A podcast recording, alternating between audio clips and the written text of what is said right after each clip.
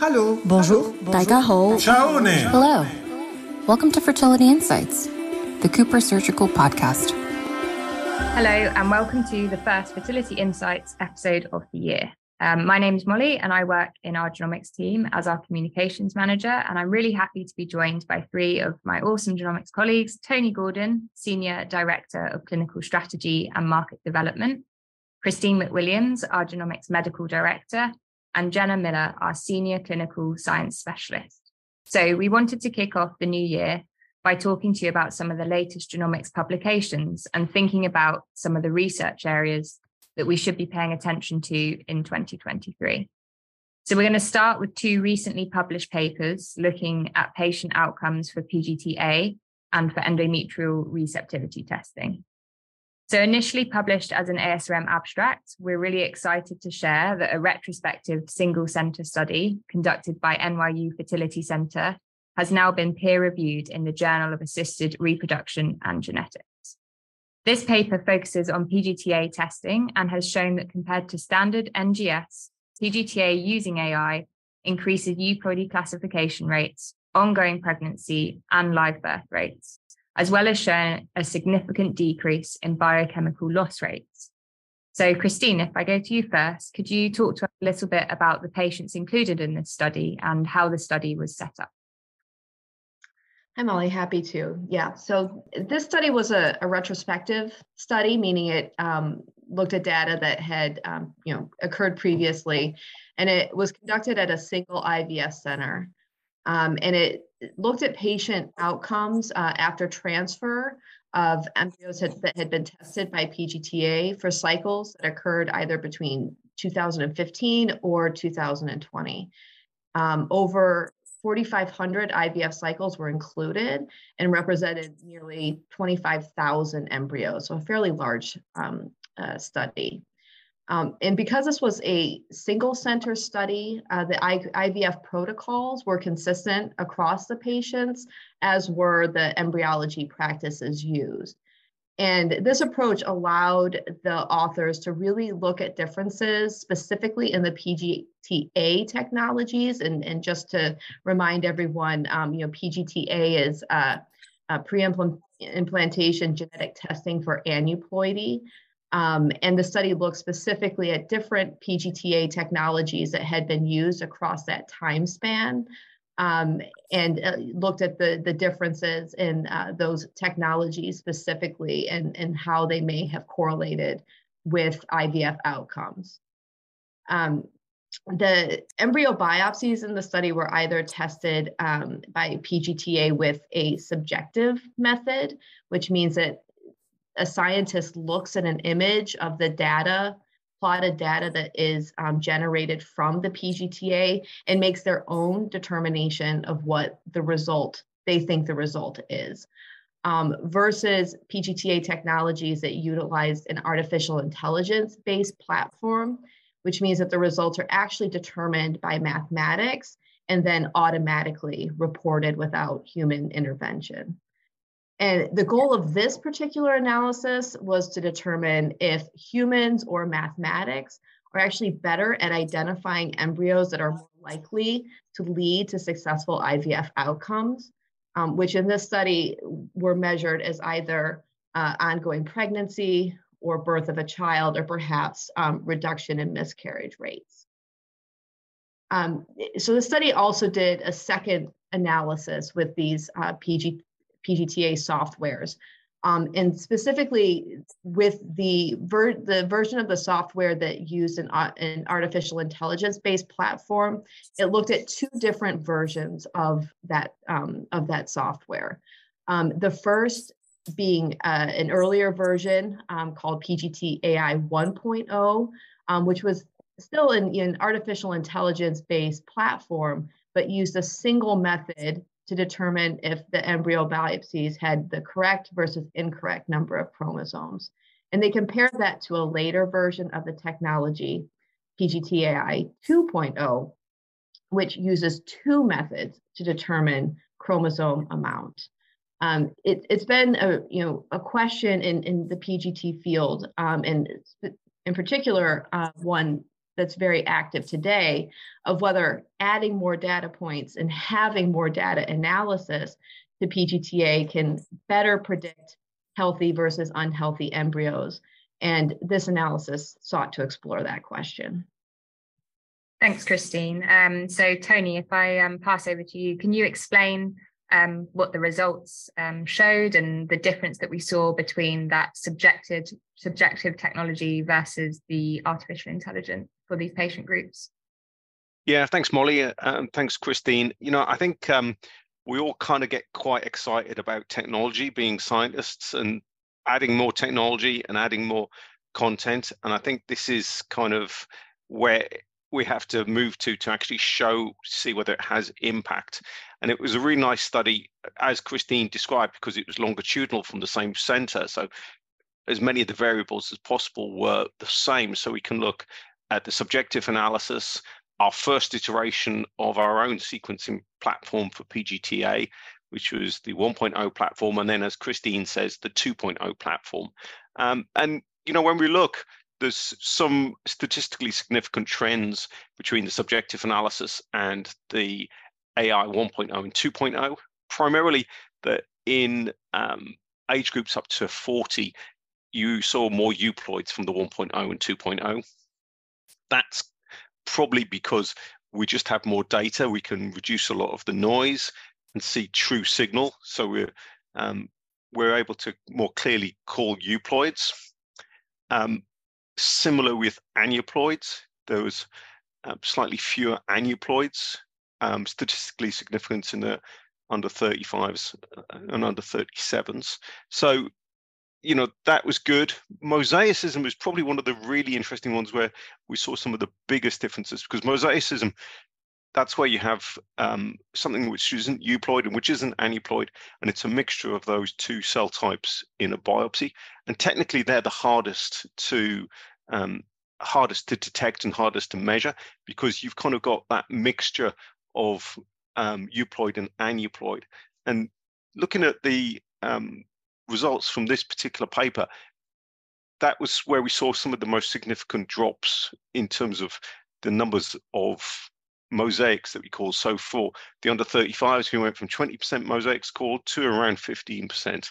And then that was statistically significant. Uh, and then in something like the 38 to 40 year old groups, we saw again drops in mosaicism, and we saw drops in mosaicism right across the board for all age groups, which was a nice consistent trend.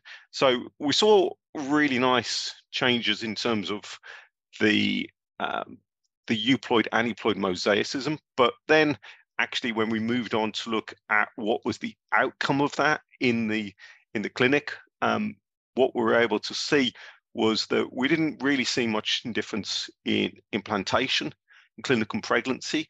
They were a little bit higher in our 2.0 than the previous two types. The areas that were really interesting were we saw a statistically significant reduction in biochemical loss with two uh, PGT-AI 2.0 versus both the PGT-AI 1.0 and the subjective analysis. But really, the kind of take-home message, which we were, you know, delighted to see, was that we saw an increase in ongoing live birth rate, which is really what we're here for in the AI 2.0 results versus the AI 1.0 or subjective calls. And you know that was particularly pleasing to see that. So that was really, really sort of the the most interesting take from us. Thanks, Tony. So yeah, a mixture of some interesting and importantly um, statistically significant results there, um, which is really good to see. Um, and Jenna, um, if we were to kind of carry out any follow-up studies following on from this paper, um, do you have any recommendations of ways that this study could be strengthened or or improved or looked into from a different perspective? Yeah, thanks, Molly. Um, so this was, as was mentioned, a, a, single center study, and there are benefits to doing a single center study um, because a lot of the variability between different IVF labs can be controlled for. But it would be good to see this replicated in other centers to see if the same trends hold. Um, or maybe in a larger sample size. I, I would be interested to see maybe even a multi-center, although like I said, there, there are some variables there that are difficult to control for. Um, in this study by NYU, they did do that breakout by age group. I would like to see more data on that as well from other centers or multiple centers, maybe some with some more um, with a larger N. I think that would be interesting to see. Do those age trends hold as well? Um, you know, euploidy increasing across the board, um, or mosaicism decreasing um, across the board versus in in specific age groups. Um, so those are some of the things that that I think of, and I believe that were cited in the paper as well as next steps. There was there was just a couple of other things which I was going to mention, and uh, I actually um, I was going to ask Christine, and I forgot to mention earlier. So one of the things that's cool about the AI uh, analysis analysis is that it's completely devoid of a kind of human touch in the analysis. So it's fully automated and automated into reports, which um, reduces the risk of transcribing errors.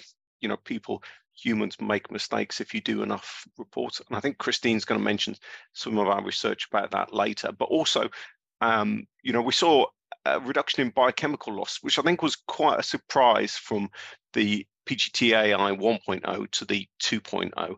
Um, I don't know whether Christine or Jenna, you had any thoughts on that? I was quite surprised to see that reduction in biochemical loss because the, the spontaneous abortion rates that we saw mm-hmm. were reduced from subjective to AI 1.0 and 2.0, but there was no real difference in the 1.0, 2.0. I mean, what we see as aneuploidy, it's not really kind of what we expect, I think, to see as impacting biochemical loss.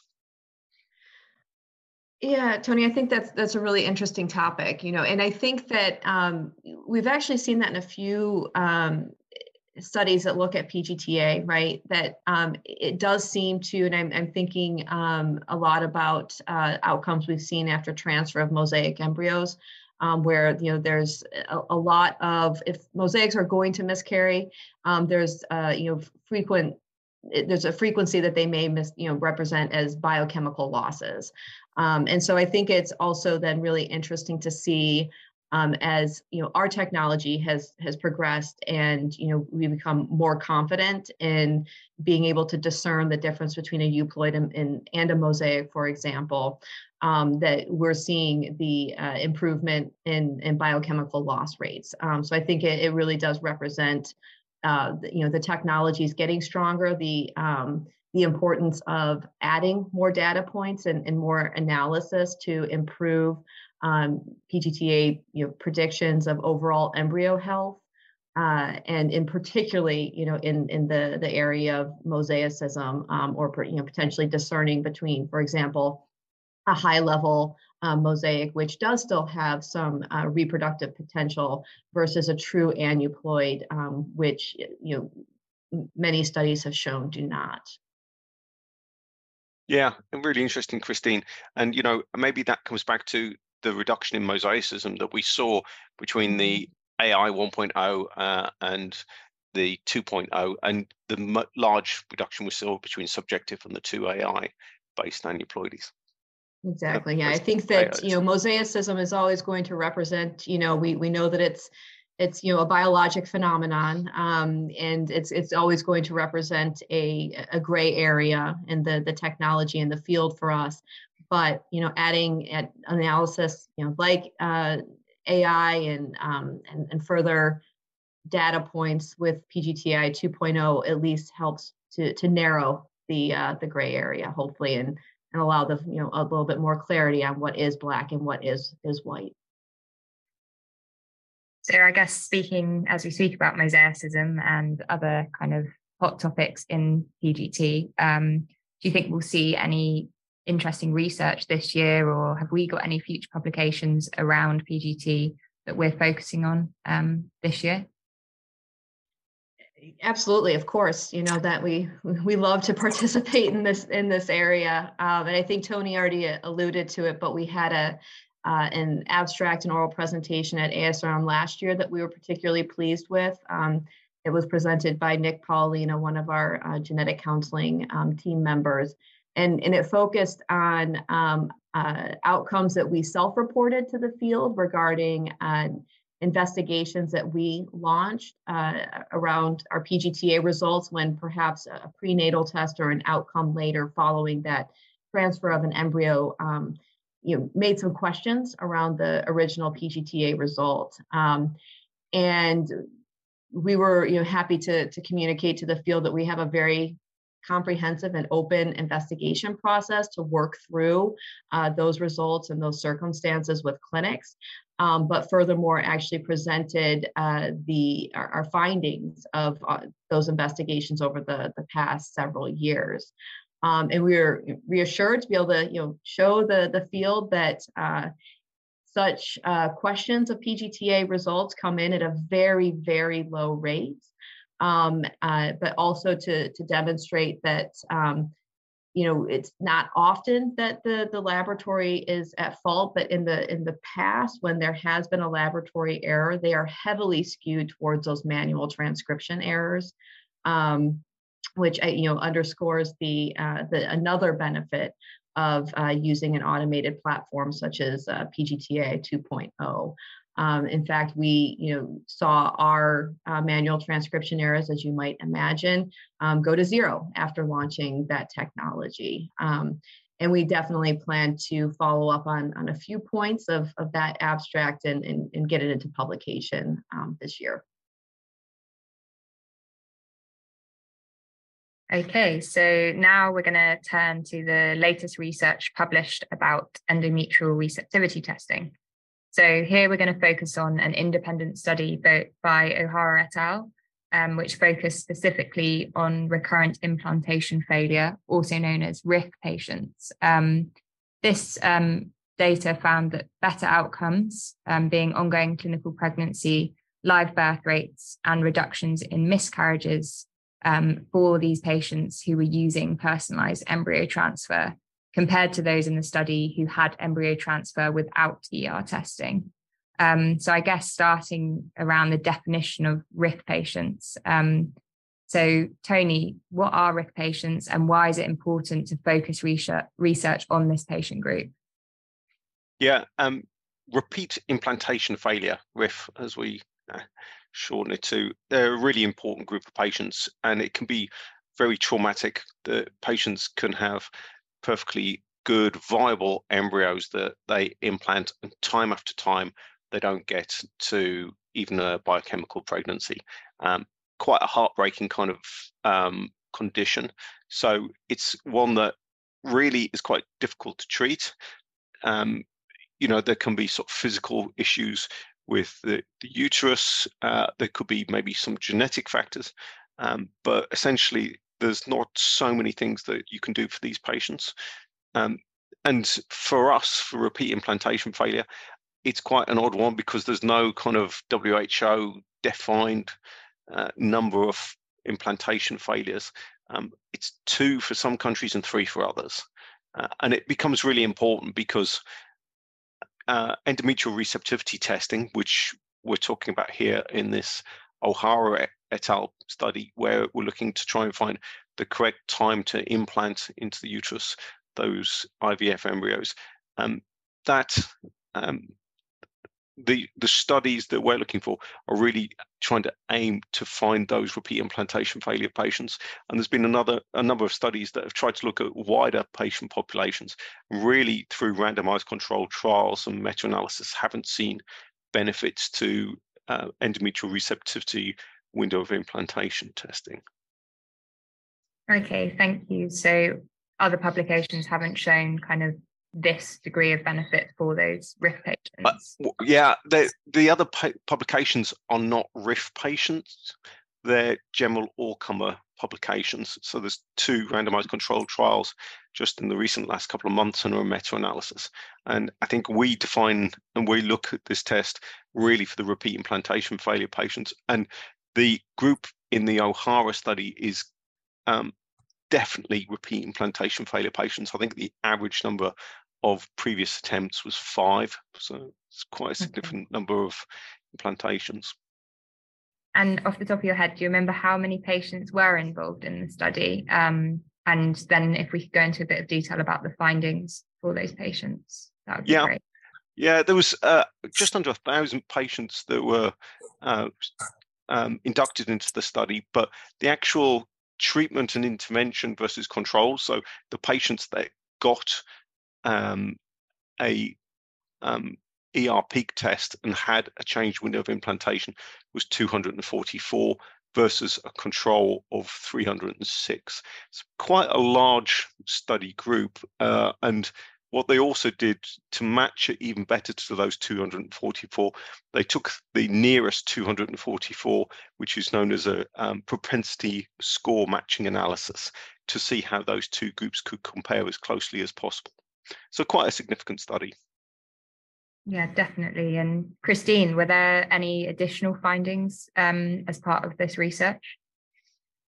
Yeah, and you know, with these results, in fact, the, the improvements with ER testing were quite significant. Um, the study found that across all the age groups, um, in this study, pregnancy rates were doubled, um, birth rates were tripled uh, for the patient group that did receive the ER testing re- compared to the, the patient group that did not. And miscarriage rates were also reduced by 50% for this group of recurrent implantation failures patients who did receive the ER testing. And that's a really great result for a group of patients that, um, you know, it, it, it, means a lot to. So as Tony was mentioning with the, um, how the patients were closely matched to, to one, one another with the propensity scoring, they, um, I think another important thing to consider with this study is that the PGTA, um, which we were just you know talking about, um, was not included. Um, so these uh, embryos were selected for transfer based on morphology alone. Um, so what the the authors further did was to to look at uh, patients that were considered to be advanced maternal age versus younger patients um, to make sure that the the study findings held true um, across age groups. And in fact, they they did find that the um, the outcomes did hold across uh, age groups, which were um, significant increases in um, both um, pregnancy rates um, as well as um, uh, live birth and uh, a significant decrease in miscarriage rates as well. And those were found in both younger and older patients, which is really interesting. So, Jenna, based on both of the papers that we've been discussing, um, we've seen significant increases in ongoing pregnancy and live birth rates. Um, how important is it that a publication shows this kind of data and what kind of outcomes should patients pay attention to when they're looking at or reading reading these studies? Yeah, um, I would say that these uh, these clinical outcomes uh, are are critical. It's critical that we study this. You know, from the time that that we at Cooper moved to artificial intelligence, we immediately saw an increase in in euploidy rates and a decrease in mosaic rates. And that's great um, and that has held since since we started using that technology in 2018 but what what remained to be answered is does that actually make a difference to patients as as Tony was alluding to earlier? We can add all the data points we want and all the the fancy new technology but if if it doesn't actually make a difference to patient outcomes then maybe it's not actually worth it. So these studies are impactful because it really shows that the goal of all of this has been successful, that we are seeing more babies born and fewer uh, negative outcomes for our patients. That's our that's our whole goal. Um, interestingly, there have been a lot of studies coming out lately um, that look at PGTA from the perspective of cumulative live birth rates. That's if you do an IVF cycle, in, in this case, you do PGTA and then you transfer all the embryos, or maybe you don't do PGTA and then you transfer all the embryos from that cycle. Um, what's what's the difference between people who do and don't do PGTA? Do they have significant um, do they have a significant cumulative live birth rate if they use all their embryos from a cycle, either all their euploid ones or all the ones that weren't tested? And it's interesting that a lot of people are looking at this right now just because we don't expect PGTA to significantly impact cumulative live birth rate. So if anyone is seeing those publications and um, and is thinking that they discount the utility of PGTA, I would encourage them to reconsider that because um, PGTA doesn't change the the hand you're dealt if you will it doesn't change the genetic makeup of the embryos you have if you have five embryos from a cycle and one of them is euploid um, if you transfer all those embryos you're going to get one baby if you only transfer the euploid one you are also only going to get one baby so um, cumulative live birth rates are not expected to be impacted by preimplantation genetic testing for aneuploidy. But there are other things that we can look at to um, to measure the utility of PGTA. One of the big ones, and, and actually some of these studies that have come out have seen this, these cumulative live birth rate focused mm-hmm. papers. They've looked at uh, things like time to pregnancy and miscarriage rates. So although cumulatively over time, uh, there may be no difference between the number of babies born in in groups of patients who use PGTA versus don't, what we do find is that the patients who use PGTA tend to achieve pregnancy sooner because they're using that euploid embryo right away rather than um, having implantation failure from aneuploid embryos that they're transferring one at a time. Um, and they we also see a reduction in miscarriage since we know that aneuploid embryos um, have an increased chance of miscarriage. In general, I find sometimes that uh, folks in our field can be a little glib about the the the um, outcome of miscarriage and and the importance of avoiding miscarriage if we can for patients. Um, I get the uh, I get the the instinct to just want to transfer every embryo and give the patient every possible chance, but we really need to that should be a discussion with the patient about the pros and cons of that and how comfortable they are with the possible outcome of a miscarriage. So some of those things I think are important to look at um, in addition to the the outcomes of um, of live birth rate and some of these other things that we've been looking at throughout this study, these two studies. Um, time to pregnancy, miscarriage rates, uh, really, really impactful for patients, for real life patients actually going through this process and trying to create their families. Um, as efficiently as possible. Yeah. I think and, and um, to your point, Jen, oh, sorry. Sorry, I was just going to say, I think Christine and I would completely agree with what you said. and I was just going to go back and ask you, Christine, about the Ohara paper, because I think, um, you know, we saw in that real seriously uh, repeat implantation failure group with those five or more previous failed cycles, we saw, you know, a huge increase in live birth rates from, uh, you know, just over 9% to just under 30%, you know, threefold, um, which was a pretty poor live birth rate to start. But the miscarriage rate was also really reduced. And that was a bit of a surprise for a, for a repeat implantation failure test. Um, it is or it isn't, right? Because I think there's still so much that we have to learn about implantation. Um, you know, and I think that most of the, um, the, the miscarriage reduction in that study was likely in the the biochemical early pregnancy range. You know, and I think that there is a um, a bit of a gray area because you know between when implantation starts and when it ends and a you know an actual you know successful pregnancy occurs. Um, so you know i, I think it, it, may be surprising um, but i think it certainly highlights uh, you know very fruitful areas for future research to, to understand um, you know the, the the connection between implantation, achievement, and um, successful ongoing pregnancy. But Jen, I was going to say, you know, to, to your point about um, cumulative live birth rates and the and you know studies that have looked at that, I think it's also important to um, reflect that those are very studies are very carefully controlled environments um, where you know patients are consented you know this is the study that you're going to um, embark on this is what we're going to do um, that that doesn't always translate to, to real life. Um, you know, we know um, obviously that patients don't always, after several failed transfers, they they don't always carry on. Um, you know, so to to you know go through each and every embryo or they may decide to leave you know, some embryos at their original ivf clinic and move to another one and, and, and try again with maybe perhaps a different provider uh, so i think that in real world experience i don't know that we actually do know for sure, right, that um, PGTA would not increase uh, cumulative live birth rate or you know live birth rates as you know actually happens um, you know in, with with patients in real life.